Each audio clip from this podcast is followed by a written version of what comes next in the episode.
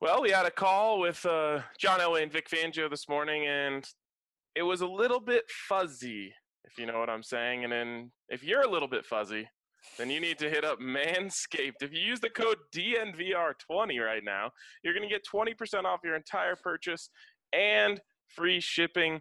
Get rid of the fuzz. No one likes fuzz. So, you know, keep yourself nice and sharp, like hopefully the audio quality of this podcast is, or at least as sharp as we could possibly make it. And you know what I mean? Get rid of the fuzz. So hit up Manscaped. Get your Lawnmower 3.0. Get your crop preserver, your crop reviver. You get a nice little toiletry bag there when you get the perfect package. So make sure you check out Manscaped today. Broncos country is sitting in the south stands, drinking the curds from Mile High, the best part of the weekend, hugging the perfect stranger. They become a friend, having a good time when the orange and blue WIN. Tuning in every day with the good folks down at DNVR. Welcome in to the DNVR Broncos podcast presented by Strava Craft Coffee. Make sure you use that code DNVR20. It's the same code for most things. DNVR20 is going to get you 20% off your order of Strava Craft Coffee. It's rich, it's tasty, it's CBD infused. It'll help you with anxiety. It'll help you with a lot of things. And they'll ship it straight to your door, so there is no hassle. Quarantine pod number 7. And I would say that's for John Elway, but I you couldn't hear me when I said it. What did you say? Man, you killed me with the fuzz, Ryan. I got to give it to you. Thank you. Poor John Elway. I mean, I've been to fast food drive-thrus that had a more clear voice coming through than from John Elway on his end of the media conference call today. It got better toward the end, but for much of it, it was just as Phil Hartman, as Frank Sinatra in a Saturday Night Live sketch used to say, can't understand a word. Guys, I didn't think about this during the call, but the thing that was talked about the most during this call was having to work remotely and do the draft remotely. Well, if that's John working remotely, that doesn't give me much faith in how the draft's going to go. I mean, could you imagine he picks up the phone to trade to 9 and that's the phone call. Oh, you hope the IT techs haven't been to his house yet and will be going in the next 3 weeks. Or what about, like, if they're making a pick and you get the wrong name? I mean, this actually happened to the Buccaneers back in 1982. That there was some confusion, and it turned out they submitted a card with the wrong player, at least the one that they didn't want. But yeah, they gotta work on some things here, otherwise. I'm trying to think of two names that could get confused here with the first pick in the draft process. In the 2020 NFL draft, the Cincinnati Bengals select Lamin Barrow. Lamin Barrow. Oh my gosh! Wow, haven't thought about him in 5 years. I always thought it was layman. See, I was putting it in layman's terms. Oh man! But yeah, I wish I could say, aside from the struggles on the line, it was extremely informative and very in depth. But it was about as surface level as it gets, and you know, obviously everyone's kind of navigating through this. But what was the time on that? Do we have a time clock on that call? I can actually get it for you here. Hang on, because I have the file up. Right around 15 minutes in my book. All right. It was a little more than that, I think. Well, 16, we'll say. Yeah. A multitude of games. Denver Post, please go ahead. Actually, it was closer to 18 minutes. Oh, and wow. Okay. 18 minutes. So 15 audible minutes. Yeah, right. Vic was crystal clear. Vic sounded great. Whatever remote setup that Vic Fangio has, sounds like he's completely good to go. John Elway needs work. Yeah, but anyways, it fell pretty short. Unfortunately, none of us were called on to ask a question. We all had our hands raised. But we did learn a few things here. So, Zach, I'll start with you. What did you take away from that press conference? Yeah, probably the one that you guys care about the most, honestly, is Melvin Gordon. As we've talked about, the flashiest signing and the most controversial one. Some people love it. Some people hate it. Some people love the signing, hate the deal that was given. And really, it boiled down to a very similar dynamic of what we've heard Vic say in the past of, if you had a chance to add a good player, well, you should add him. But one of the things I learned today was John and Vic had talked about this for a while. Now, that makes me think of a lot of different things. Do they just love Melvin Gordon, the player? Or, do they have doubts on Philip Lindsay and what he can do? And so that was the most important football takeaway that I had, was just this new dynamic that, and the questions certainly aren't going to be going away. Yeah, I was interested in just what their process is going to be, how they're adapting to the offseason and potentially losing OTAs, having all their draft protocols thrown askew, and basically kind of confirmed what we expected. They're going to be talking with some draft prospects on conference call or a Zoom conference over the next few weeks. So that's going to effectively stand in lieu of the in-person visits. As far as the entire roster goes, Vic he didn't have concrete plans for what was going to be done, but he did say that in one way, it's a little easier than it was in 2011. That was the lockout year when players couldn't practice at all at team facilities, but also coaches couldn't have contact with players because of, in any way, shape, or form, because of the lockout. This time, they can't practice, but they can be in communication with them. He talked about making sure the players get their iPads sent to them if they don't already have them. Also, spoke of coming up with some way to communicate with the players. So I would imagine that you're going to see unit meetings, team meetings, etc., happening via Zoom conferences pretty extensively over the coming months. So I think that it's no surprise that that's going to be the direction in which the Broncos go. Yeah, I think I don't know. To me, all of that stuff, like, to me, all of those things, every team is going to have to deal with them. So it's like, it's the playing field, I guess, is leveled in that sense. So how they deal with it is interesting from a logistical standpoint, but in the end, no team is going to be able to do their conditioning program, and no team is going to be able to do. Yes. Yeah. Well, it's funny because on radio yesterday, we talked with our good friend Matt McChesney, who of course has his podcast here on the DNVR.com.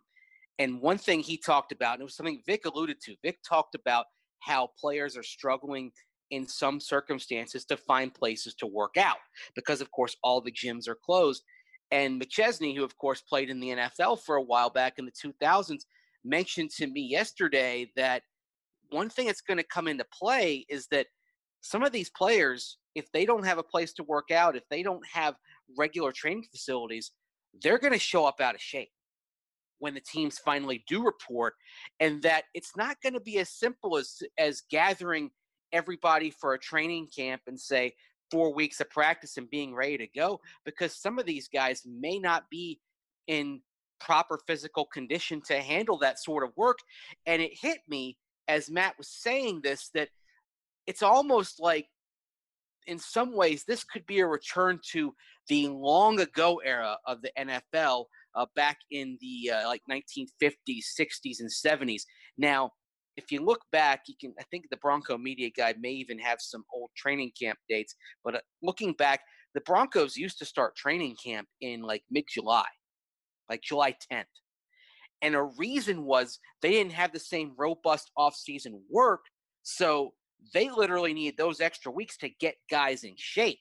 So we're faced with a situation here where everything may be truncated, but if the players can't find ways to keep themselves in shape, they may be coming into a situation where they actually need more time to get in shape, but they're not going to have it. Again, it's just another way in which this year could look unlike any other we've seen in the NFL.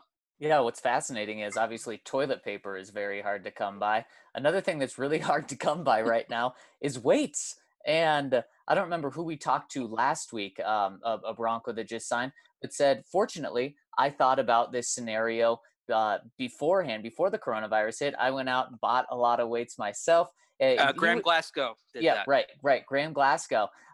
And he was prepared, but now you can't buy weights in stores, online. So if these players hadn't thought about that before, then they're probably pretty hosed in terms of weights. So I have one suggestion for them. Cat litter. Cat litter is heavy, packs a punch, and you can curl that and stay somewhat in shape. I was lifting storage boxes yesterday, guys. To tell you where I am right now. You could easily do curls with like gallons of milk. Yep.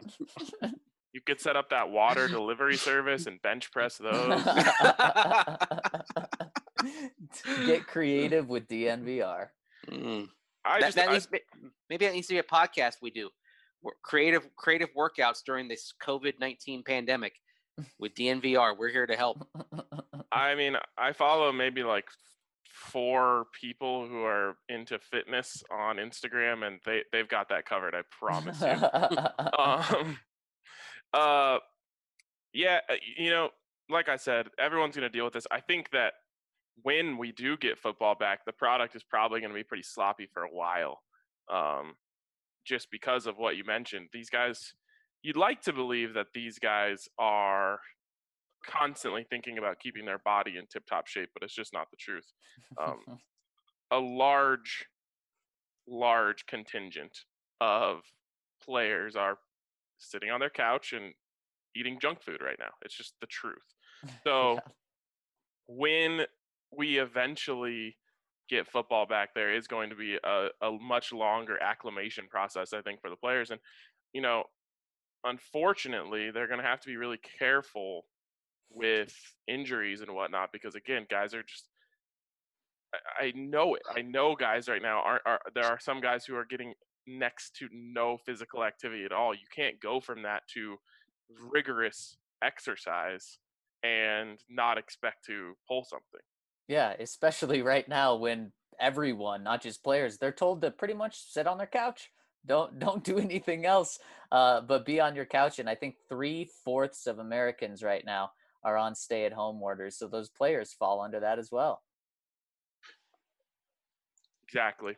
Okay, other than that, going back to Lindsay and Gordon, Vic Fangio said 2 things that made me think that him and I are on the same page often. The number one thing he said that reminds me of something that I would say is asked about if Melvin Gordon's third down production had a big part in them signing him. He just said, Not necessarily. He's just a good football player. And anytime you have a chance to add a good football player to your team, I think that's a good thing. And that reminds me of something we've been saying on this podcast, just in terms of, you know, contracts and Philip Lindsay and all that stuff. It's like, okay, well, the Broncos had a chance to add a really good player to their team, or at least, you know, even if you don't think highly of him, a good player to their team. They had the cap space to do it. They needed another running back in that stable. And they went and got it, and that kind of reminded me of what he said. And then the other thing he said was that Philip Lindsay's not giving away any carries, and that I definitely agree with. You know, you can – even last year, and I realize Royce Freeman is a worse player than Melvin Gordon, but even last year, people, you know, were saying that Royce Freeman is going to lead the team in carries, and it's just like, no, he's not. And that's how I feel about Philip Lindsay, no matter who he's going up against. So – even if they want to make Melvin Gordon the starter, I think Phil's going to make that a lot harder on them. Yeah, it's something that Melvin touched on last week. He said, we're going to push each other. And that's something that they look forward to. And that's something that Vic really hopes. Of course, you want players just to want to push each other. And what John said about this, I thought was classic John and exactly how a general manager should feel. He doesn't care. He doesn't care if Philip Lindsay's feelings are hurt. He's not worried about that. And then in terms of Philip taking care of him, John has talked to Philip Lindsay's agent and just said, we'll see what happens in terms of getting a new contract done for him. Nothing's in the works right now. It's not imminent. That's not one of John Elway's top priorities right now. It's they're just going to see what happens with that. Yeah, it's not surprising that's not one of the top priorities because the Broncos, they typically do kind of let things play out. They don't get things done early. And with Philip Lindsay, they have 2 seasons effectively of team control because they can use the RFA tender on him for the 2021 season. So you can see why it's not a priority with unrestricted free agency 2 years out for Philip Lindsay. I mean, how many other guys have they even worked to get a contract done with at this point relative to when they hit the market? So not really a surprise there. Well, anything else that you guys think needs to be highlighted from that conversation? Are those crickets I hear? No. There is one, and we've talked a little bit about their draft protocol, and of course that they did not send their coaches to the combine. I thought it was interesting that John Elway said the scouts have already moved on to juniors for next year. Yeah, so they're very. John really wanted to make it clear how fine they are with the draft being in where the same time and doing it wherever they have to do. He really wanted to make that clear. Yeah, and I think it's the point that they just want to keep emphasizing. I think that they feel like they're in good shape, but I did think it was interesting, kind of saying that the scouts have already moved on to the juniors in the ones that'll be coming up for the 2021 draft class. And I think part of that also is just how everything's kind of in a deep freeze moment right now, that you can't go to pro days. You can't go get that extra information. One thing that didn't come up, but it's something that others have discussed, is something I've been thinking a lot about, because the pro day schedule was effectively wiped out. They basically got about a third of the pro days in, I think maybe not even that many when all was said and done, that you get to these low round and undrafted guys and you don't have standard measurements on them. Whereas if for guys that went to the combine, went to the Shrine Game or the NFLPA Collegiate Bowl or the Senior Bowl, all those guys you have standard measurements on, but the Broncos have made a living off of undrafted players, some coming from well off the radar. So there's a horde of guys that they probably would consider signing some years that they're not going to have standard measurements on. So it'll be fascinating to see how that impacts what they do. Obviously, the scouts getting out and getting their boots on the ground over the course of the late summer and early fall, watching these guys is going to play a role. But there are probably going to be some teams coming up this year that maybe have a little bit of a Ted Gregory-like moment. Ted Gregory, of course, was the Broncos' first-round pick back in 1988. The Broncos thought he was 6'1", to maybe 6'2". Turned out when they got him in, he was about 5'9", and he was their first-round pick. And it was a different era back then. And it doesn't matter because height is irrelevant in football. I like that. I really like height's irrelevant no matter in what aspect of life. I think it's irrelevant in podcasting. Yeah. Irrelevant, right? Just want to make sure you're not getting a John Elway. No, it's irrelevant in podcasting, as evidenced by this podcast still being good. You're carrying us on height, Ryan. Barely. Okay. Barely. I'm legally blind. Okay. Well, like I said, I wish I could tell you there's a bunch more to cover and we'll get to it in the next segment, but there isn't.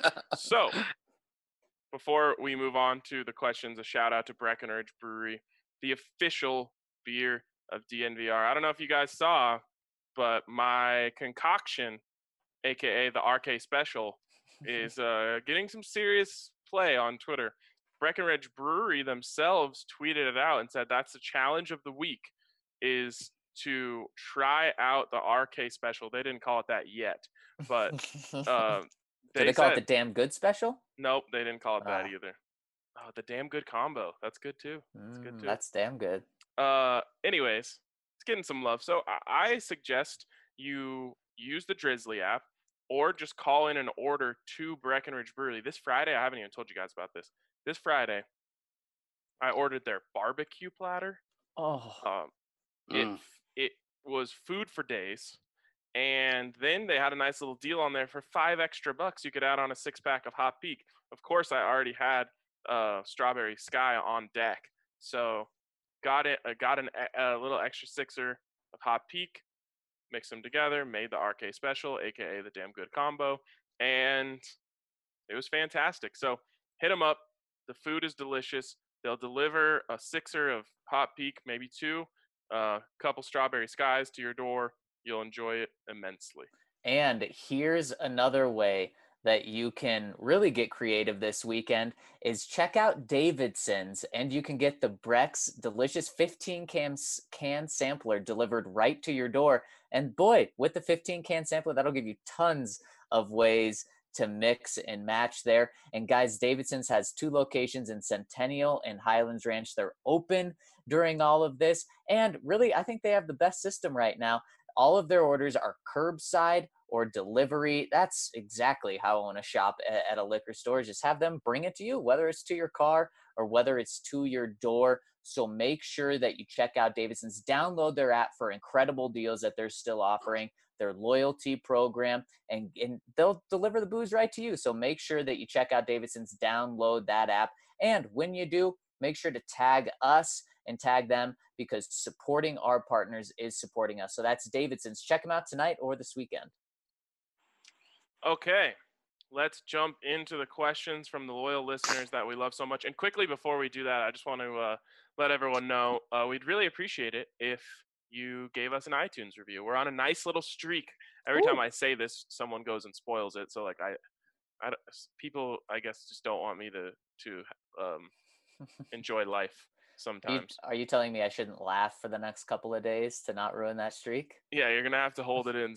Use that, be liberal with that mute button on your on your Zoom there. Every time you think I'm being funny, which is pretty much always, just smash that mute button. You're never gonna hear me. So anyways, we'd really appreciate it if you gave us an iTunes review. We'd really appreciate it if you gave us 5 stars. But hey, if you're one of those people who thinks this is a 1-star podcast but still spends all of your time every day listening to it, then you know what? Give what you believe is a fair review. Anyways, the first question here comes in from Chef Instafan? Instafan? Like Instagram? I don't know. Chef and Stefan? Chef and Stefan. Oh, we have 3 different ways of pronouncing it. I was thinking like there's a place called Stefan, and that's where he's a chef or chef. I like it, and I think there is a chef component to this. We'll have to get a pronunciation guide from Chef and Stefan. That's better. He or she says, "What up, family? Longtime listener, first-time commenter. Just re-upped my subscription so I could read all of the work that you guys do besides the pod, because I had a lapse a couple months ago and I've just been too busy in the draft and whatnot. Anyways, here's my question and some background. I used to work for the catering company that fed the team back in the Jake Plummer era. Curious if you guys know, with all of the new investments in the facilities over the past 5 years, what do the guys eat when they are there? I remember when I was there, the Broncos had signed Jerry Rice right before he retired, and Mike Shanahan drafted Maurice Clarett. It was so cool to meet Jerry and feed the team as a fan. During training camp, Maurice used to come into our area and grab ice cream, even though the players were off limits from food storage. And I remember Trevor Price eating close to 12 breakfast sandwiches every day. Wow. There was also a day late in the year with super bad weather when I was grilling steaks for the coaching staff and video team for dinner. Rod Smith came out and was like, yo, don't you guys have a grill inside? I'll see if I can get them to help out with that. I have a little poll around here. The experience was very cool as a fan to be able to meet the players and feed them, but I do remember not many of them ate super healthy, or their portions were out of this world huge. I would think that with an on-site team, they could structure their diets to be better and help more with weight and physical goals. Whereas we, for the most part, just had comfort food with several options for every meal. Sorry for the long comment/question. Hope all is well with you guys and the other listeners out there. Please take care of yourselves, but also look out for the at-risk populations who may need help. You know what? I remember those days before they actually had the full cafeteria and the full staff, and when the meals would be sometimes cooked, sometimes brought in and just kind of heated on site, and the food was very good in terms of the taste, and it was very bad for you. They have come a long way in terms of the nutrition and what the players are putting into their bodies on a daily basis, at least when they are at the team facility, which is another thing that sort of piggybacks on what we were talking about with players not being able to work out the team facility and struggling to find gyms. It's very easy to sit back and go on basically the Pringles and beer diet right now. You saying something's wrong with my diet, Mace? Hey, I doubt you that. Have Zach. You have the world's greatest metabolism, so you could eat anything and you wouldn't gain a pound. Plus, you have a new age chef living in your home. I do. The players do not eat healthy. Yeah, sorry. I was going to say, everything Mace said is right. There are a lot of healthy options available, and some guys do eat very healthy, because when we're in the locker room, it's right around lunchtime most of the time. So a lot of these guys are bringing their food out, and we get to see what they're eating. But I am shocked at what the Broncos are serving their players. Like I said, there's always healthy options available, but some of these players come in with all this fried food, and I'm just blown away that in the facility they're given the option to eat so poorly. I am too. I think you can't necessarily do this with, for lack of a better term, grown-ass men. But at CU, when I was covering the team, and so this was during the Mike McIntyre era, they had three. So you know how you get like a tray at a cafeteria? Yeah. Mm-hmm. They had three colors of trays. You had red trays, yellow trays, and green trays. If you were trying to lose weight, you got a red tray, like if that was part of your plan. So then the chefs knew what they could serve you. If you were fine, you got a yellow plate, and so you were allowed to basically eat what you want. And or I guess you only had some restrictions. And if you were trying to gain weight, you got a green plate, and they served you accordingly. I don't know if you could do this with grown-ass men, although they are your employees, so I think you actually could. It is wild to me that you just have guys like stuffing their face with like egg rolls and stuff like that. Would the coaching staff get to choose, or the staff would choose which color you had? Yep, but you would develop a plan with the strength staff. Are you losing, maintaining, or gaining? And you would be served as such. Yeah, well, I think makes sense. In the NFL though, they have fines for some players if they come in above a certain weight, and they've got them. And so that's sort of the motivation for some players, is making sure they don't get fined, so they make weight at the end of the week. Yeah, I mean, some guys probably care about that. Other guys are like, what's $50,000 to eat whatever the hell I want. But yeah, you say the egg rolls. By the way, those egg rolls are delicious. I have to admit, like the best to me, the two best days that they two best days that they would do were kind of, they had one day where they did a lot of Asian food, so they'd have egg rolls, and they'd have pot stickers, and they'd have sushi and all sorts, and poke, and oh my gosh, that was so good. Fried sesame chicken. Yeah, I didn't really have that. I know some guys do, but I was always a sushi person. Sushi and poke. I just get a big bowl of tuna and put a little soy sauce on, and there you go. And then they do a lot of good Mexican food there. Again, I just don't. I just you would think that it would be a very, very curated assortment of food, and it just isn't. It just isn't. No, delicious, but not the healthiest. Yep. Count Locula. Sorry, Mace. Patrick Swayze's best acting role is in Donnie Darko. Have you all seen this cult classic, Love the Count? I haven't. Good point. Oh, yeah. Really? Yeah. I've heard of it. Oh, I've heard of it too, but I haven't seen it. It is Darko, but it's good. I recommend it for sure. I'll put it on the list. I mean, it's a mind F, if you know what I'm saying, but it's good stuff. Yep. Next one coming in from DTL. Hey, guys. Hey, have you managed to see the one-on-one with Driscoll? I like how he knew his place, going on about if he can help out with Locke. Seems he knows his role well. And number two, I need a new jersey now that Wolf is actually gone. Any recommendations? My recommendation is always buy the jerseys of retired players, because if they're a star player and they're retired, they're not going out of style. So may I humbly suggest you buy a Steve Atwater jersey. Yep, that's a good one. That's certainly never going out of style. So I was thinking to myself, what number is Jarrell Casey going to have? And if you have Derek Wolfe, you could just in theory tape over the Wolf and put Casey's name on the nameplate. But Jarrell Casey was number 99 in Tennessee, and with Adam Gotsis not coming back, 99 is going to be available. So that rules that out. I wouldn't touch any of the players they're bringing in right now. Yeah, yeah. I mean, there's a really easy answer here. You have a future star in the making at the most important position in sports, so you get the Drew Lock jersey. So you ready? You ready to tell fans to pull the trigger? Yep. Lock it up. Pretty much there. Yep. Yeah. Next one coming in from Burley Joe. Hey, oh, fun Swayze story.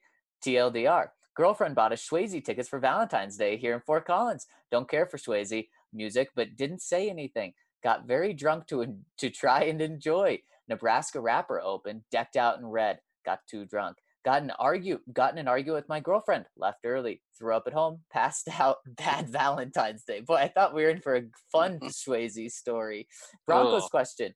What team in the last half of the first round is most likely to trade ahead of the Broncos to take a wide receiver? How likely is this? Do the Broncos need to move up to ensure they get one of the top three? Peace, fellas. Take care and stay well, DNVR community. Keep your eye on the Philadelphia Eagles. Yeah. Moving up for receiver. The only thing about that is, what was the trade they executed where they gave up some capital? What do you mean?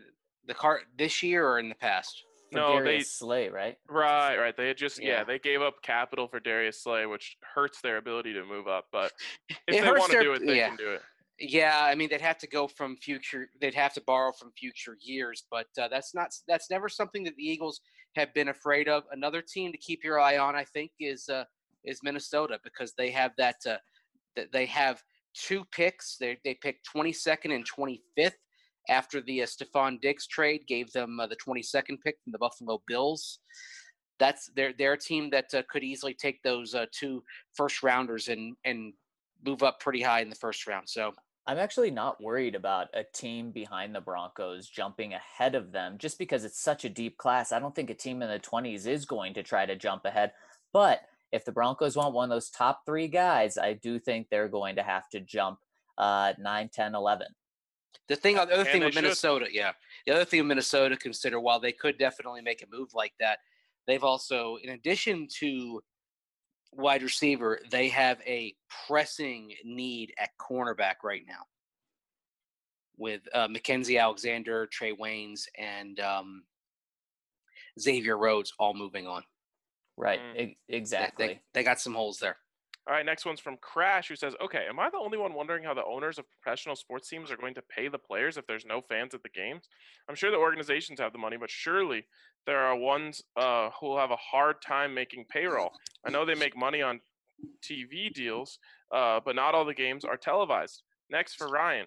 You weren't on when I asked this, so here it goes. Can you find out what the chords are and strum the pattern at the opening of the pod? Would love to learn it, so I could play it at the tailgate party. You know, it's funny you mentioned that. The legendary Tim E actually sent me the chords recently. So wow. I don't have them right in front of me, but if you want to DM me on Twitter, I could probably copy and paste it to you. So that's fun. Eventually, one of these days, we might have to do an acoustic version of the opener. Yeah, I'd love to, since I already sing it anyway. One thing on the question, though, regarding payroll and television deals, how many games of the Big Four are not on television, of the Big Four sports in this continent?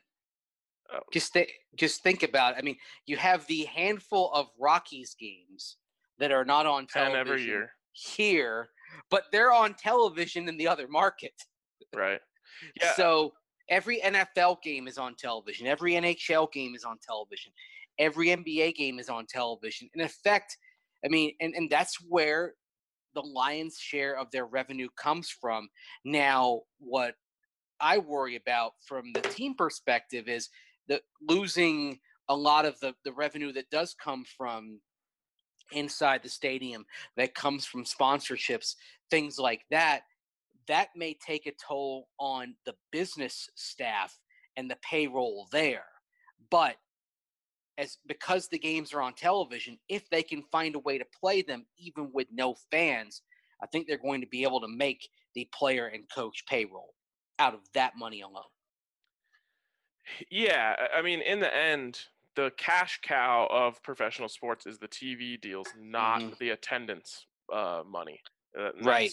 That's, you know, one of the worst, I guess, kept secrets of the whole operation is, yes, the fans and, you know, beer sales and all that stuff is a nice boon, but in the end, it's not necessarily needed. You could operate this just on the TV money. And if there's no TV, or if there's no fans allowed at the games, well, then the ratings are going to go up.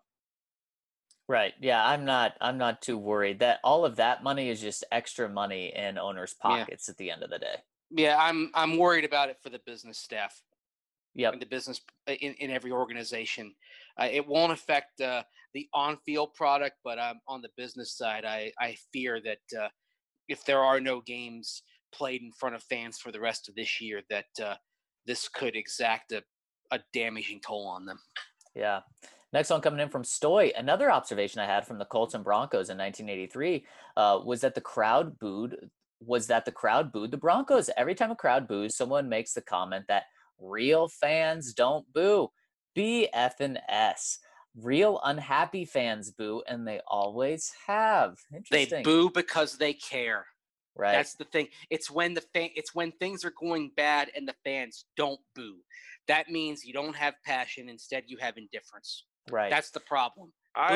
When they're booing, they're still invested in the team. I used to, when I was much younger, I used to be a member of the fan police and trying to tell people. Were you the sheriff? You should do this and you shouldn't do this. And I'm mostly speaking of Buffs fans here. Mm-hmm. And as I've grown, and it definitely helps that the Buffs have been so bad for so long, I realize if you're there, you care. And that's all. That's what's important to me. Do you care? So I'm done trying to tell people how they should and shouldn't be fans. If you're there, you care. I like that. He goes on and says, the DNVR community kept me out of some dark places over the last few years, especially during the corona apocalypse. And since I'm a veteran, my membership has been free. To help pay it back in the uncertain economy and to get some cool swag, I just ordered a shirt and hat from the DNVR merch shop. Looking forward to representing the community from Buccaneers statistical metropolitan area. And by that, I mean from my house. Pretty cool. Thank you so much for your support and for your service. That's way cool. Way cool. From Mark IT Snatch. Hey guys, TLDR, most old hotels are haunted. Thanks for the warning, babe. It was a bit surreal hearing you guys talk about Red Dawn in Las Vegas, New Mexico. I lived down there for a year while my fiance worked on her master's. The whole time I'd geek out over different landmarks from the movie. The Castañeda house being the big one for me. It's where the Soviets set up their HQ in the movie. Allegedly, it's haunted. I didn't know this before we went to look for housing. She, the fiance, thought it would be funny to show me the Ghost Adventures episode about it the night before we went down. Worse, the main place we looked at was right across the street. I did not sleep well until after we passed on it. We ended up renting a house about 4 blocks away instead. Anyway, out of the recent exoduses of players. Exodus, yeah. Who do you see returning to sign one-day contracts? Is that still a thing? Are we still doing that? I don't think anyone. I don't know. Don't you only do that for Hall of Famers? You can do that for any guy who wants to. I think Derek Wolfe is kind of at the top of the list of the players who would, I think, willingly come back and sign a one-day contract to return. Chris Harris Jr., I think it depends on how he fares at his next stop or even beyond that. If, God forbid, the Chargers win a Super Bowl with Chris Harris Jr. at corner. The thing is, if the Chargers won a Super Bowl, most towns, if they have a victory parade, it's got to go like a mile and a half or so through downtown. The Chargers victory parade, they could just literally do it through part of a parking lot. Around the stadium once. Around Macy's. Not even around the stadium. They could do a parking lot in some strip mall in Santa Monica or something like that, and then they'd be set. That's all they need to do. The Chargers not only will not win a Super Bowl with Chris Harris Jr. there, they are not going to win a playoff game with Chris Harris Jr. there, nor will they play in a playoff game with Chris Harris Jr. there. Next one coming in from Water Bear. Mace, I'm sorry, but that water slurping and ice banging around the microphone was so distracting today that I finally just quit listening. Can you get that away from your microphone? Better yet, can't the microphone be shut off for a couple of seconds? I didn't have any frickin' ice in the cup. I haven't had it since it was brought up. Dude, chill. No, I think he doesn't want your water chilled. Yeah. Oh, God. People. The mute button is your friend. Anyways, from Phil's Fro, hello, gents. Longtime listener, new subscriber. We got him. And first-time commenter, I saw an article of us possibly moving up in the draft for a receiver on a scale of 1 to 100, 1 being not happening and 100 being totally happening. What is the likelihood of us moving up? I'm going to go with 50. So 50% chance they move up. That's bold, Ryan. Right on the fence. I'm going to say 60. I'm going to say it's a little likelier than not. Mace, which side are you taking? You going 40? All right. No, I'm going to stay on brand. Oh. 75. I think I'd rather you just yell it right into the microphone than do all that handling of the microphone. Or what if he taps on the microphone? That could be good. Don't do that. From Naderade, as of when I'm posting this, the Chiefs have not cut Sammy Watkins. I think most people assumed Watkins would get cut and Mahomes would get a mega extension. Thoughts as to why neither has happened? They were helped out, I think, by the new CBA getting passed, because now anything they do for Mahomes, they can kick that can down the road and have a huge cap number on Mahomes, say in 2023 or 2024. But if they get something done with Mahomes, they can have a minimal cap number for 2020, so they can have their cake and eat it too regarding Sammy Watkins and Patrick Mahomes. So you expect Sammy Watkins to be on the team this year? At this point, I expect Sammy Watkins back with the Chiefs, yes. Yikes. Yeah. And do you both expect a new deal from Mahomes this offseason? I think that is going to be predicated on if any television contracts are hashed out over the next few months. Right now, with COVID-19, everything else, it's all on hold. Yeah, that's a good point. Next one coming in from RD Dollywall.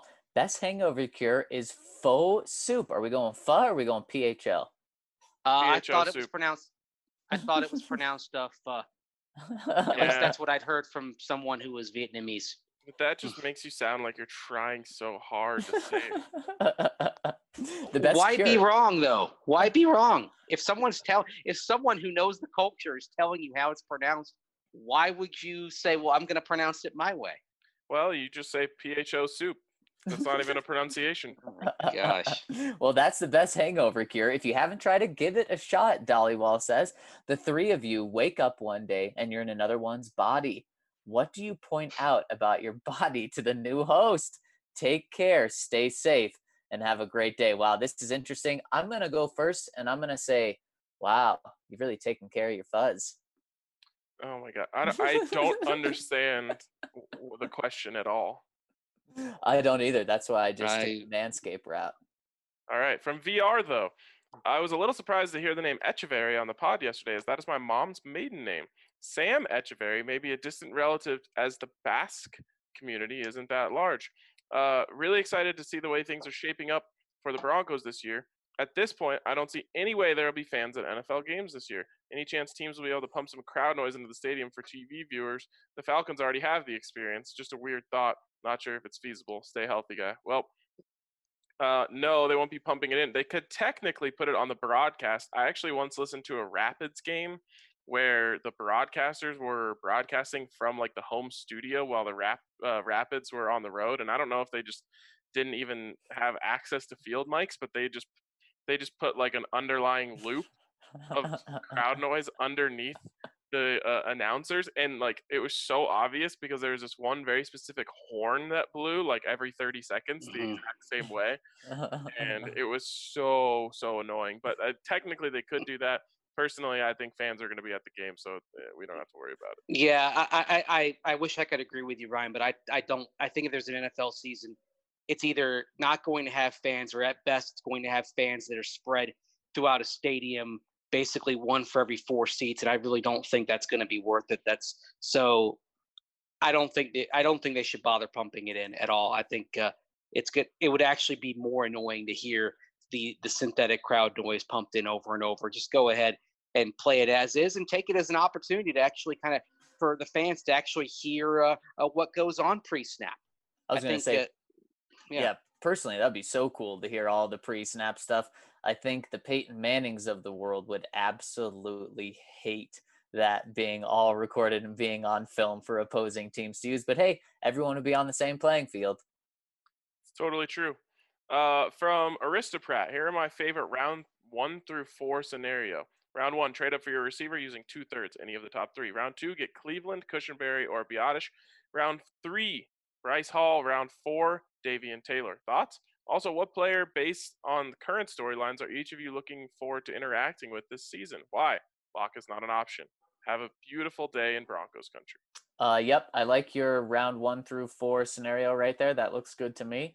And boy, current storylines. Who is a good player? Philip Lindsay. I want to hear what he has to say right now. Yeah, I wonder if he's gonna shut down even more. He hasn't been the biggest fan of the media over the, especially last season, which is unfortunate. I'm excited to interact with Melvin Gordon. He seems like he's excited to talk to us too. He just seems like a good dude, so I'm excited about that. He does. Next one coming in from Triad Bronco. Hey, y'all, longtime listener and freeloader, but you got me. Finally got my tax return, and me and the missus decided each take a little to spend on ourselves. So y'all are my gift to myself. Hey. Oh, that is too cool. Regarding the talk about malt liquor, I'm definitely a fan of Mickey's, not a sponsor. I still routinely get a sixer of Stubbies on the weekend. Each cap has a pictogram underneath it, so the more you drink, the more fun it is. Well, I've rambled on long enough. I'll see myself out. God bless. Well, welcome on board with us. Yeah, welcome to the family, dude. And speaking of sponsors, shout out to Denver Rubber Company. They are the most reliable partner for all of your long-term projects. They've been doing it since 1972. They've always been tried and true, and they have the highest quality of products, from custom die-cut gaskets to custom contract manufacturing and custom hoses. Hopefully, snow is done. So if you need to stock up for your snowplows next year, you want to hit up Denver Rubber Company. But we also know that there isn't any guarantees that we're done with snow. So make sure you hit up Denver Rubber Company for all of your snowplow needs at 1-800-259-0010 or go to drcfirst.com/DNVR. Tater Tot Tom checking in with us and says, hi, how has it been quarantined with your significant other? I think with this one, there are right answers and wrong answers. So be careful, guys. To me, I don't know. I don't want to sound high. Ryan, right answers and wrong answers. No, what I'm saying is I don't want to try and flex here. And Mace, just so you know, you're still muted. Okay. Mace is heading out, so love you. See you later. Anyways, for me and my girlfriend always hang out. Like, we hang out 24/7 anyway. So this wasn't a big change for me. Like, and the reason I bring that up is because I see a lot of my friends, like, one of my friends who's even getting married was like, oh my God, this is the most consecutive time I've ever spent with my fiance. And I'm just like, that's crazy to me. Like, obviously there's aspects of this that are foreign in terms of just being stuck inside and not being able to go anywhere. But in terms of the amount of time I'm spending with my girlfriend, it doesn't feel any different to me. Yeah, I'm pretty similar. I actually haven't thought about, like, wow, I've seen her how many days straight without leaving? No, not at all. So I've absolutely loved it. And like you said, there are some differences, but not any differences that I've thought about being with the girlfriend. Loved it. Your work schedules, though, are sometimes a little bit variable. So are you guys hanging out a little bit more because of that? Yep. And right now I'm in our bedroom / office, and she's doing her office in the kitchen right now. So yep. But we used to not see each other much, and now we see each other a lot, which is great. Can you guys, like, switch tomorrow? I'm tired of looking at your room. No, you're in my office right now. Oh, okay. Yeah, this side is the office. The other side's the room. I need a change of scenery. Maybe I'll draw that up for you. I like, you know, I can't leave actually. So when I get to leave virtually, I want to see some new things. You want to be carried away. Yeah, like, show me the laundry room. The laundry closet, you mean? Yes, of course. Yeah, right. From Brett Mar 21. I like how Mace conveniently dodged that question. Brett Maher says, hello, gentlemen. First of all, thank you for being a wonderful distraction from all the craziness going on. We all need it. 2, all along I had assumed that if the draft got to Denver at 15 and the 3 wide receivers were gone, Javon Kinlaw would be the fallback. However, with the recent pickup of Shelby Harris, I wonder if that's still the case. What do you think happens if we get to the pick and the wide receivers are gone? Do they reach a little for Justin Jefferson or Xavier McKinney, or trade down to maybe get a Cesar Ruiz, or go wide receiver in round 2? I'd love to hear your thoughts. I think John would be willing to trade down then. He's proven it in the past that if his guy's not there, he's willing to move down. I don't think he's going to want to reach at this position. And I do think that Brett Maher shows that, yeah, you kind of be reaching at 15, especially if you want to go wide receiver and those 3 are already gone. I mean, to me, you know, a lot of people are painting these doomsday scenarios. I just can't see a scenario in which all the receivers are gone and all the tackles that, you know, have first round grades are gone as well. I think you end up with one of those 2, but I do think trade down is possible, and that is it sucks. I mean, it just, they don't need more capital. Ryan, a good point. I did one of those mock drafts online this weekend and tried to get a doomsday scenario, and I thought I had it where there was nothing, and Andrew Thomas was right there at 15, and to me, if he's there, that's a mighty fine pick. I completely agree. So you hope that they're able to get one of those 3 receivers. I think one of them will be there. I hope so. Next one coming in from Wildcard. Hey, fellas, I've been wondering if I'm crazy to think this Broncos team is a playoff team. I have been deceived in the past by this team and think my bias will get in the way of reality. I do admit that the past 4 seasons I felt a little off, but in my heart of hearts, I always felt like we were right there. This year seems to be different, though. Do you think they are playoff ready? If so, how far do you think they can go? If not, how far do you think we are?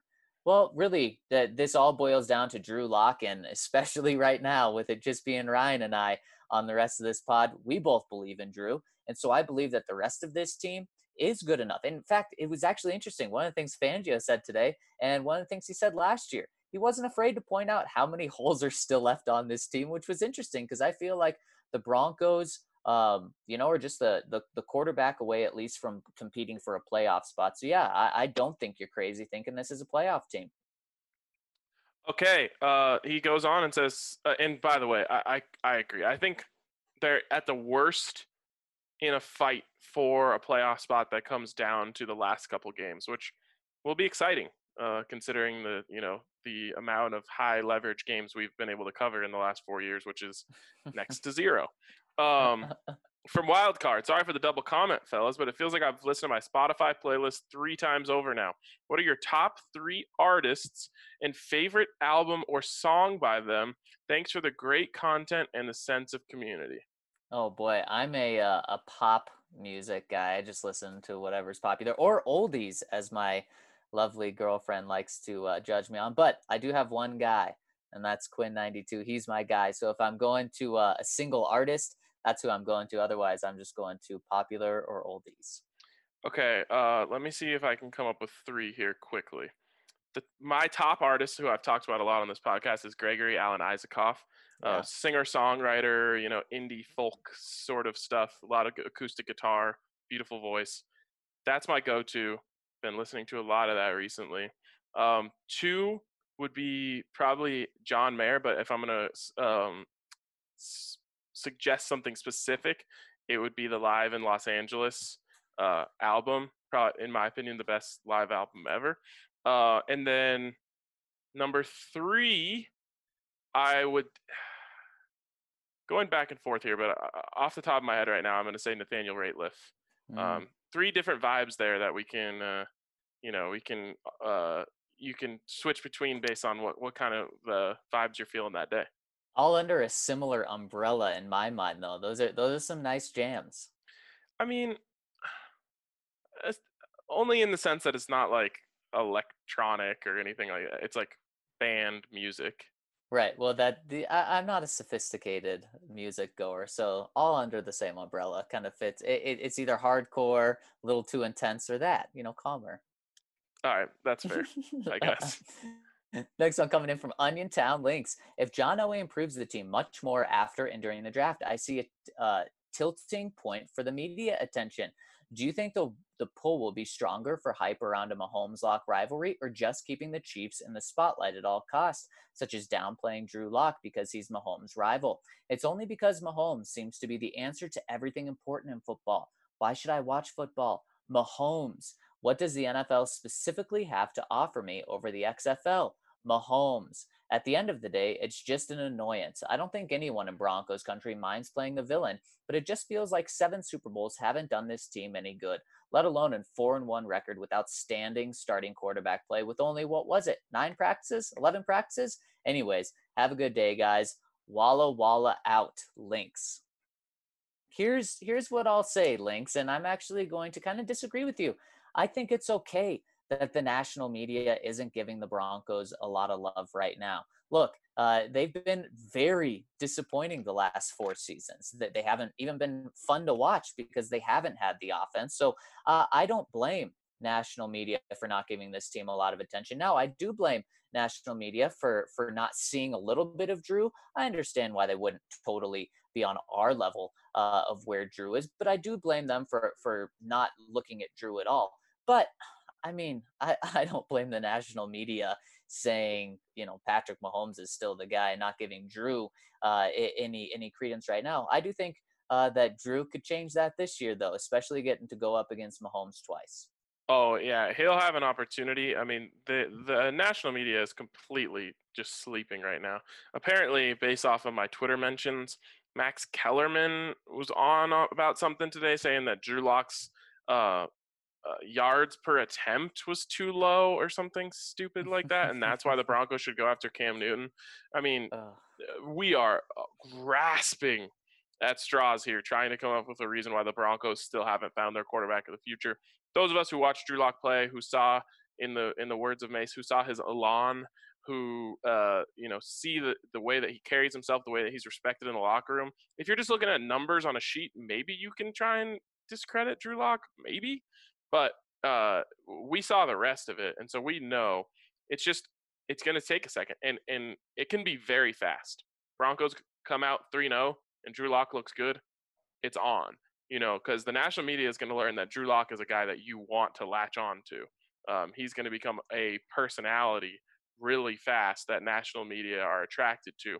But he did everything during a time where the Broncos were irrelevant, so it's going to take a second. Yeah, and Oniontown Lynx, in terms of if Lock is that guy and competing with Mahomes, the NFL is totally going to embrace that. They loved the Peyton and Brady rivalry. They would love another rivalry like that, especially one in a division.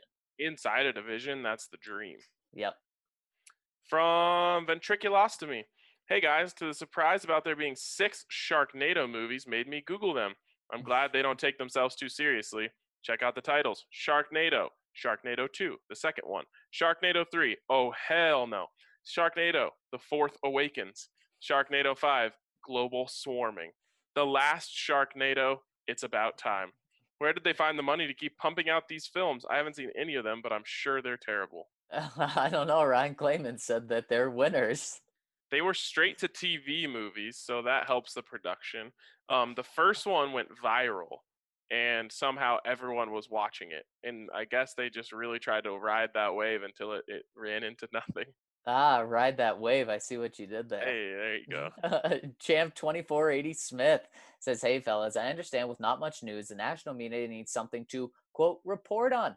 But why are we seeing so much Cam to Denver reports? Given his injury history, no team should see him as a viable starter. And besides them ignoring Drew Lock's potential, where do they think this team would get the funds for a move like that? I don't know, and I just don't care. Like, these opinions are so uninformed that it's just like not even worth trying to dig into why they're saying this type of stuff. No, it's really, I don't waste my time with that. From Drew Lock. Hello again, gentlemen. Sorry I haven't commented in a while. I've been busy figuring out how to do distance learning with my students due to the school being closed indefinitely. It's been a lot of work, but I'm figuring it out. Thank you so much for doing that. You know, there's so many different fields right now that are trying to learn a new way of doing things.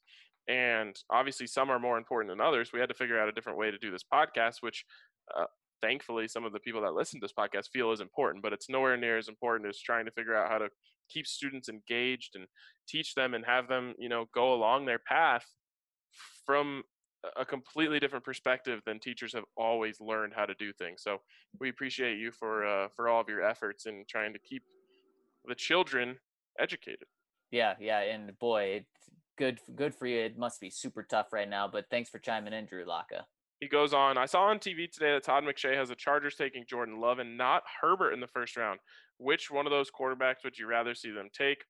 For me, it's easy. I would rather see them take Jordan Love. Yeah, I would too, but I'm not worried about either. I mean, I watched Jordan Love play CSU of all teams, and he didn't even look good then. And boy, if Ryan's saying that, you know that he is not good. I mean, like, yeah, I'm giving credit, I guess, to the CSU defense for slowing him down. But I watched that game and I was just like, what? Where's the NFL quarterback? First round quarterback too. Yeah, hard pass for me. But Justin Herbert, I'm not big on either. But to me, he's gonna have a better career than Jordan Love. I agree. Any chance Zach can tell us the name of his cats? Of course I can do that. I'll do it in my normal voice, though. We have Duncan, who is a orange tabby cat. He's about 4 years old. He has made me bleed many, many times, but he's very cute. And then we have a black cat named Chaco, who's about 2 years old, and he's the sweetest thing. Sometimes we call him Chunk because he's a little chunky, but he's all good heart. Okay, Duncan. What's the etymology behind that name? Duncan, as in Dunkin' Donuts, the coffee shop.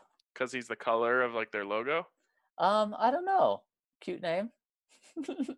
We have a dog. You guys like Dunkin' Donuts a lot? We do like Dunkin' Donuts. Okay. And so it is Dunkin', just like the coffee shop. Okay. And if we get a dog, we may name it Donuts. Who knows? Jesus. You need to tell Lindsay about this so she can get us a sponsorship. It's true. I'd love that. And then Chaco, that one seems like it's self-explanatory as it's a black cat. Why so? Wait, I don't know if I'm on the same page. Okay, never mind, explain. Well, just the shoe, the Chaco, it's like an outdoor Colorado shoe. So wanted to be an outdoor sort of cat. And they're black, aren't they? I think so, yeah. I think the bottoms are black. Is that what you're going off? Yeah, totally. He finishes by saying, thanks again for everything you do. Your voices have been a calming presence during this certainly hectic time.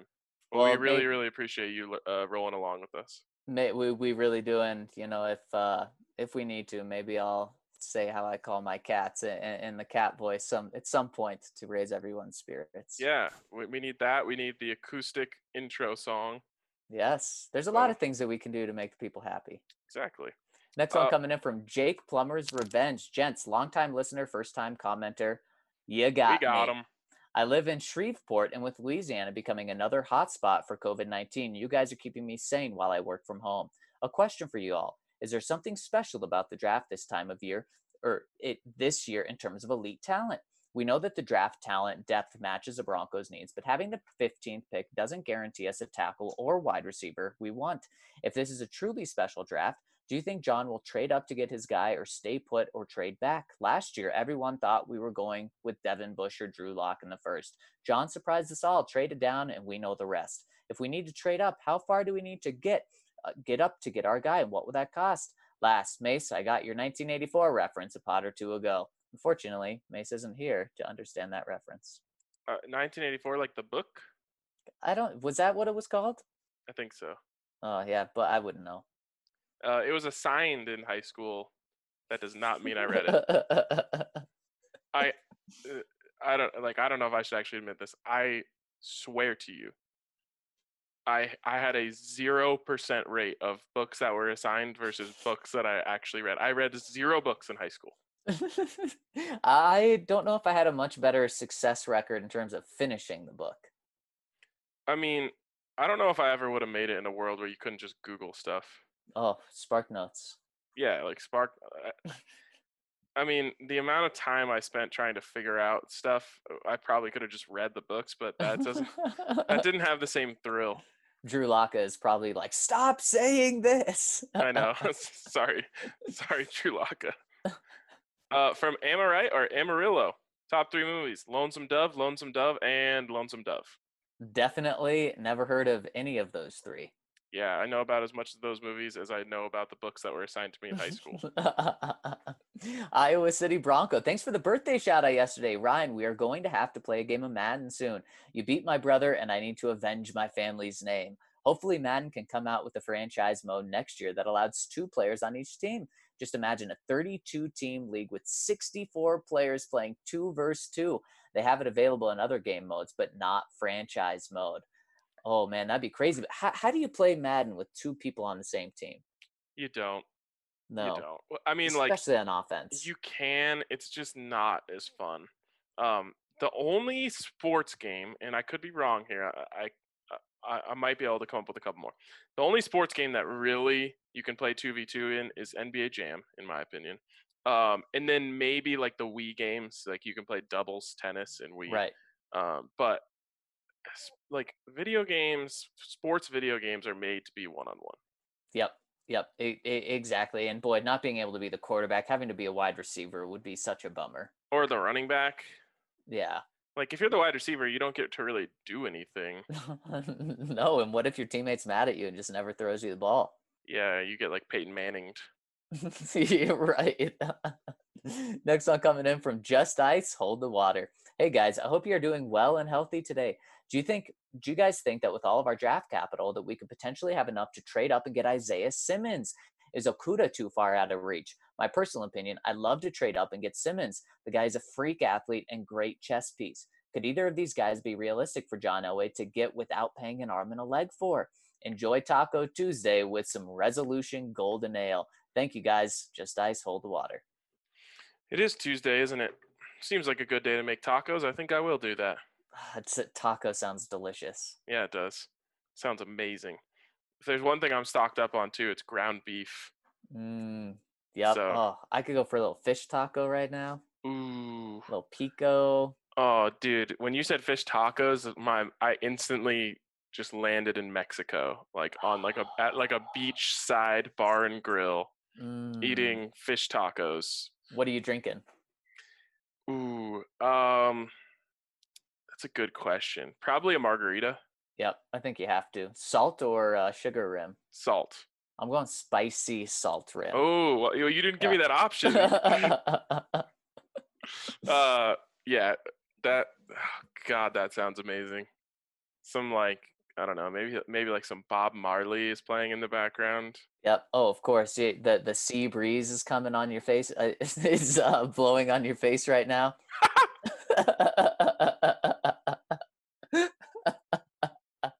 I thought you didn't get it. I wouldn't have got it if you didn't smirk. Oh my God, you just ruined my perfect visual. I was like Happy Gilmore going to my happy place. And then you just got a little wet. Oh my God. It's like the part when his mind goes to the wrong place and then it's like his grandma pouring the beers on him. Yeah.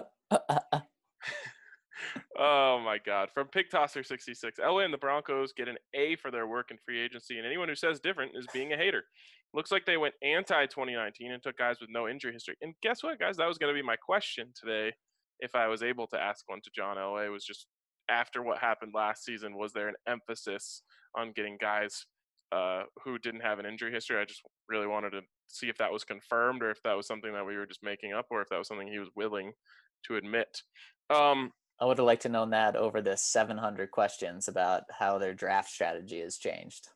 Yeah, I mean, you had the national guys in there, which I understand. You know, they got to get their questions in. It was very obvious that they're writing stories about how teams around the NFL are going to deal with this, which, like, yeah, that's an interesting story. Not for us, but anyways, we got – yeah, I think we had, like, what? How many questions did you say there were total? 10? Yeah. 10 total questions, 6 about, you know, the situation going on right now. Yep, exactly. We want to know what's happening with the football team. Yeah, I really just bums me out. Anyways, he goes on and says the signing that has people talking the most is Gordon, and I happen to love it. Sure, we paid a lot for a running back, but we actually got him at a discount, according to Gordon. And we all know we need playmakers and an infusion of talent on offense for Drew in his first full year as a starter. We've tried to draft running backs over and over and have failed. See Ball, Booker, and Freeman. We finally have a legit running back duo that will be a nightmare for defenses. The first 2 picks can now safely be wide receiver and tackle with no glaring holes left. Well done, Elway and Vic. Question, how many wins do we get if we snag Ruggs at 15 and are able to snag Peters during the draft to play left tackle? Double digit, 10. Yeah. I'd be very comfortable with that. Man, that'd be a steal. That'd be a steal. Yeah, I would say that they'd be tracking for double digit wins as well. I mean, definitely talking playoffs. Yep. Next one from Bring Back the Supersonics. I've been hearing a lot of people saying if we trade up, the best landing spot is 11th. Do you think Adam Gase would trade that pick to us? Nope. And if he would do it, would he do it without asking for a king's ransom? Nope. Let's move on. I agree. From Mile High Mike, hey fam, just a minute to celebrate the near possible future of our beloved Broncos. Mahomes looking to close this game once and for all. If the Chiefs score here, the Broncos' hopes are all but neutralized. It's 3rd and 7 on the Broncos' 48-yard line. Mahomes steps back into the pocket. He looks for Hill. He's lightning fast, but Boye predicted the route, and it's too risky. In milliseconds, Mahomes continues his read. Callahan is fast enough to stay in front of Kelsey. And Amukamara has got Watkins covered tight. In a flash, Mahomes sprints to the flats. His feet have made miracles happen before. 5 yards to the marker, 3 yards, 2 yards, and boom! Fangio saw this coming and set AJ to be the QB spy, and Mahomes is smashed out of bounds 1 yard short. Reed considers a 4th down play, but they're up 7 points, and he trusts his defense. Punt. After the return, there's less than 30 seconds left on the clock. Biotis snaps the ball to Lock. He immediately looks to Sutton, but he's double covered. Fant's route throws off the zone coverages for a quick second, long enough for Judy to break free with a perfectly timed cut upfield. Lock lets it fly seconds before Jones knocks him down. Judy brings it in and sprints to the end zone. Chiefs secondary hot on his tail, but he reaches the ball and crosses the plane. Touchdown! A PAT will tie the game, but that's not how Fangio rolls. He keeps the offense on the field, and Locke finds Melvin Gordon's in the flats. He's got one to beat as Matthew comes down hard, but Gordon leaps and hurdles the star safety. The 2-point conversion is successful, and the Broncos win. Ah. Thanks for fantasizing me with a bit. I know I'm wearing orange-colored glasses a little bit here, but the offseason has me pumped. Quick note, would love to have Brandon Perna zoom into the pod one of these days. The last time he visited was one of my favorite pods. Sorry for the long comment. Hope you enjoyed reading it as much as I loved writing it. I have spoken. Mile High Mike. I'm not going to lie. I was getting some goosebumps. That was excellent writing, Mile High Mike. Loved the visual. Yes, I appreciate the correct punctuation and grammar in there, so I was able to read it correctly. And then boom. I like that. That was good presentation as well, Brian. Next one coming in your speakers? Next one from True Champ Fan 24. Top three movies: Forrest Gump, Green Mile, and Young Guns. Of course, I've heard of Forrest Gump. Neither of the other two, though. Did he mean Green Mile or Green Nile? Oh, probably Green Mile. Unless the other one's about Egypt. Yeah, it could be about, like crocodiles that infest the Nile and turn it green. Oh, God, that sounds awful.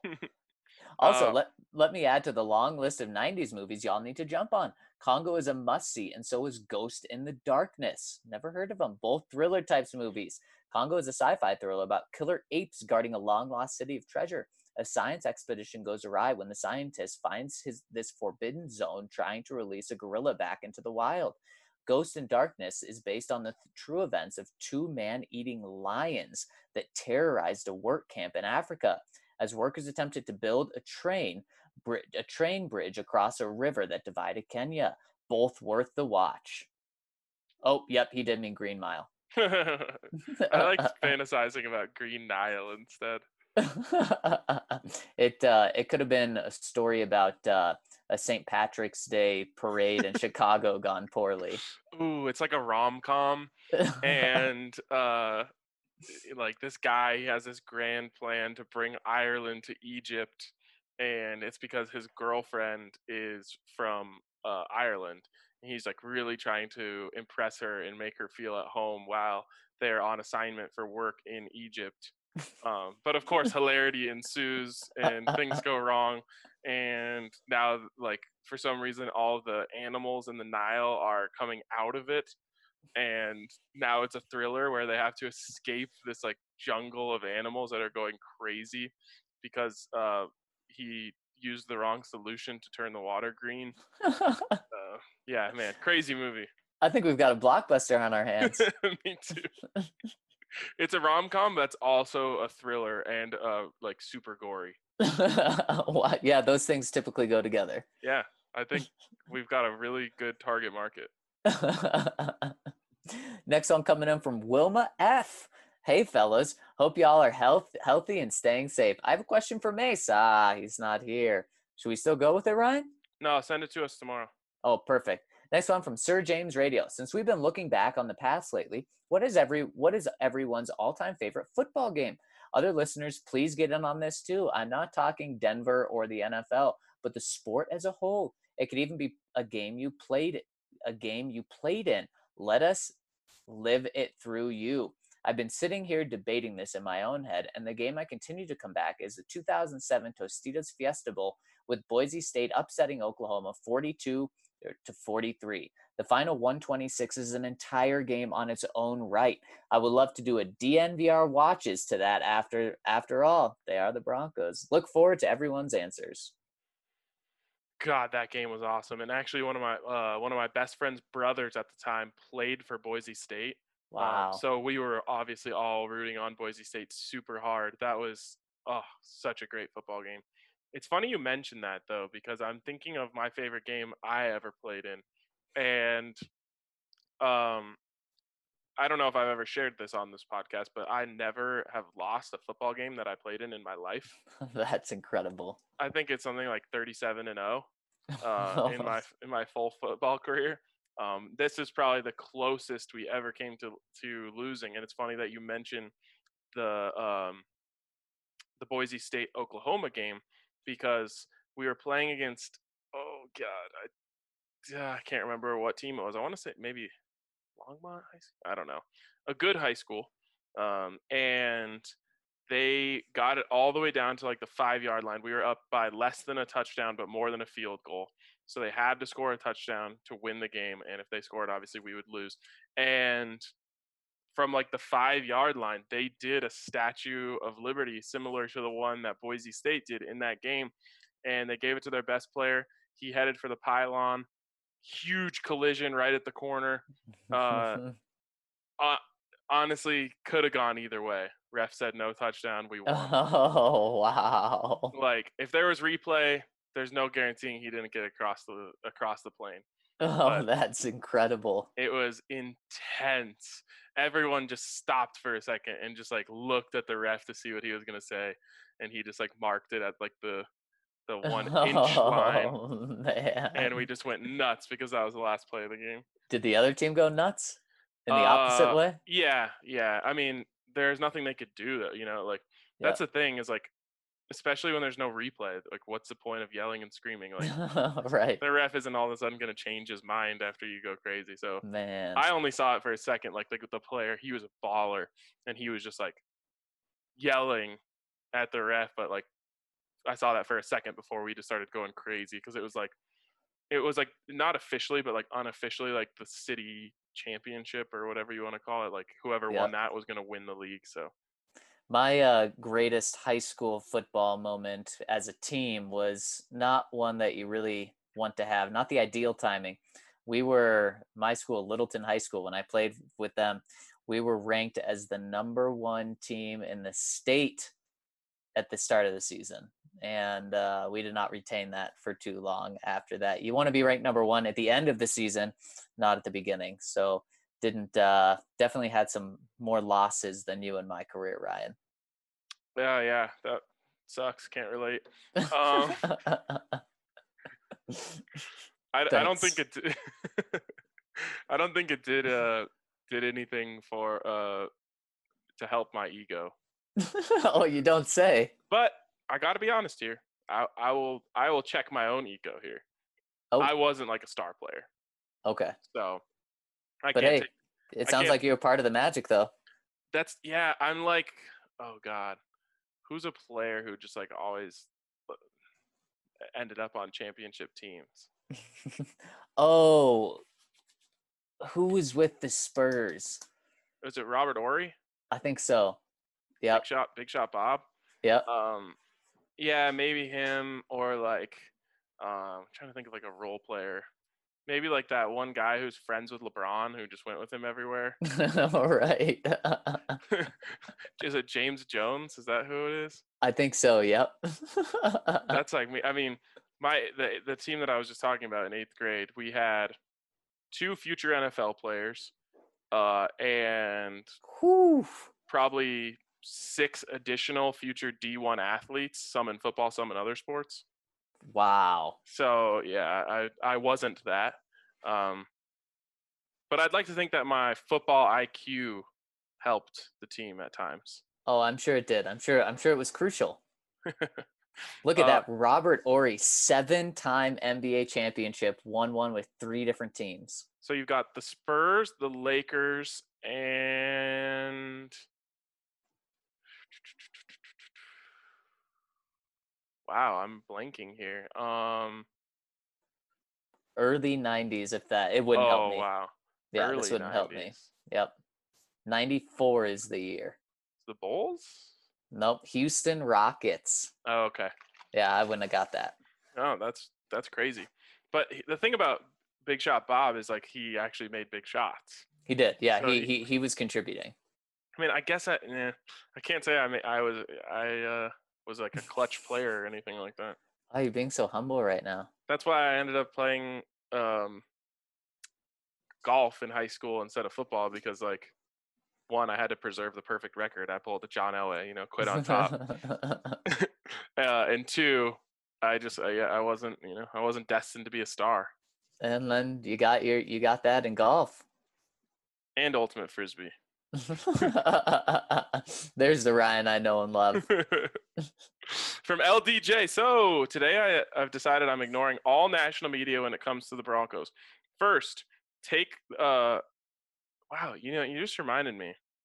I kind of did have, like, a any team I went on just, you know, became champions. There's another one? No, but I mean, golf and ultimate frisbee. All the football teams, the golf, ultimate. I guess that was it. Are you telling John to sign you up right now? I mean, it would be worth a try, I would say. Anyways, LDJ says, first, Max Kellerman suggested the Broncos should get Cam. He made sure he said under his breath maybe he was a good backup for the young kid, but he said loudly, or to compete or beat out Drew Lock. He further went on to say that, yeah, Drew Lock went 4-1, but the league caught up to him, and his yards per attempt went down. Forget his quarterback rating. Forget how his footwork improved every game, that his turnovers went down and his completion percentage. Forget all of that, right, though, Max? Then Stephen A. took the disrespect higher, mockingly saying Noah Fant, Cortland Sutton, Philip Lindsay, they're okay.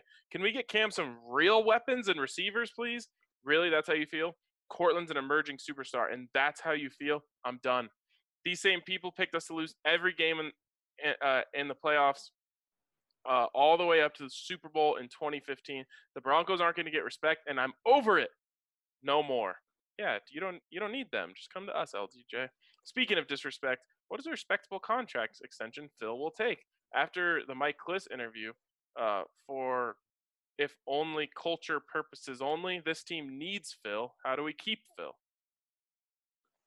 Well, in order to keep Phil for longer than just this year and next year, you got to pay him. And right now would be the time to pay him, because you can get him probably for the biggest discount. It's just if Phil's asking for too much, and it is going to be interesting with John Elway saying at the beginning of this offseason that they were going to talk to him, and now saying the same thing, that they're in communication. We'll see where it goes.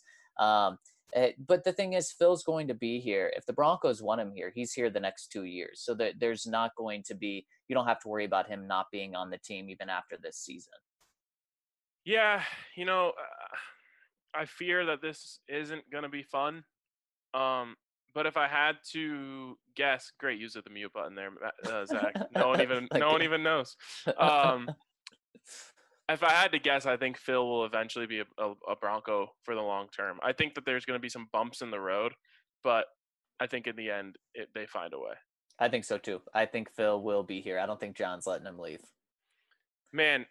People are really worried about this, though. Like, my mentions today are just filled with people saying, like, if the Broncos let Philip Lindsay go, I'll lose all respect for the organization. And, like, let them hear it, folks, I think that's something that matters. If the organization knows that a player is really important to the community, which obviously Philip Lindsay is, they'll go to greater lengths to make sure they keep him around.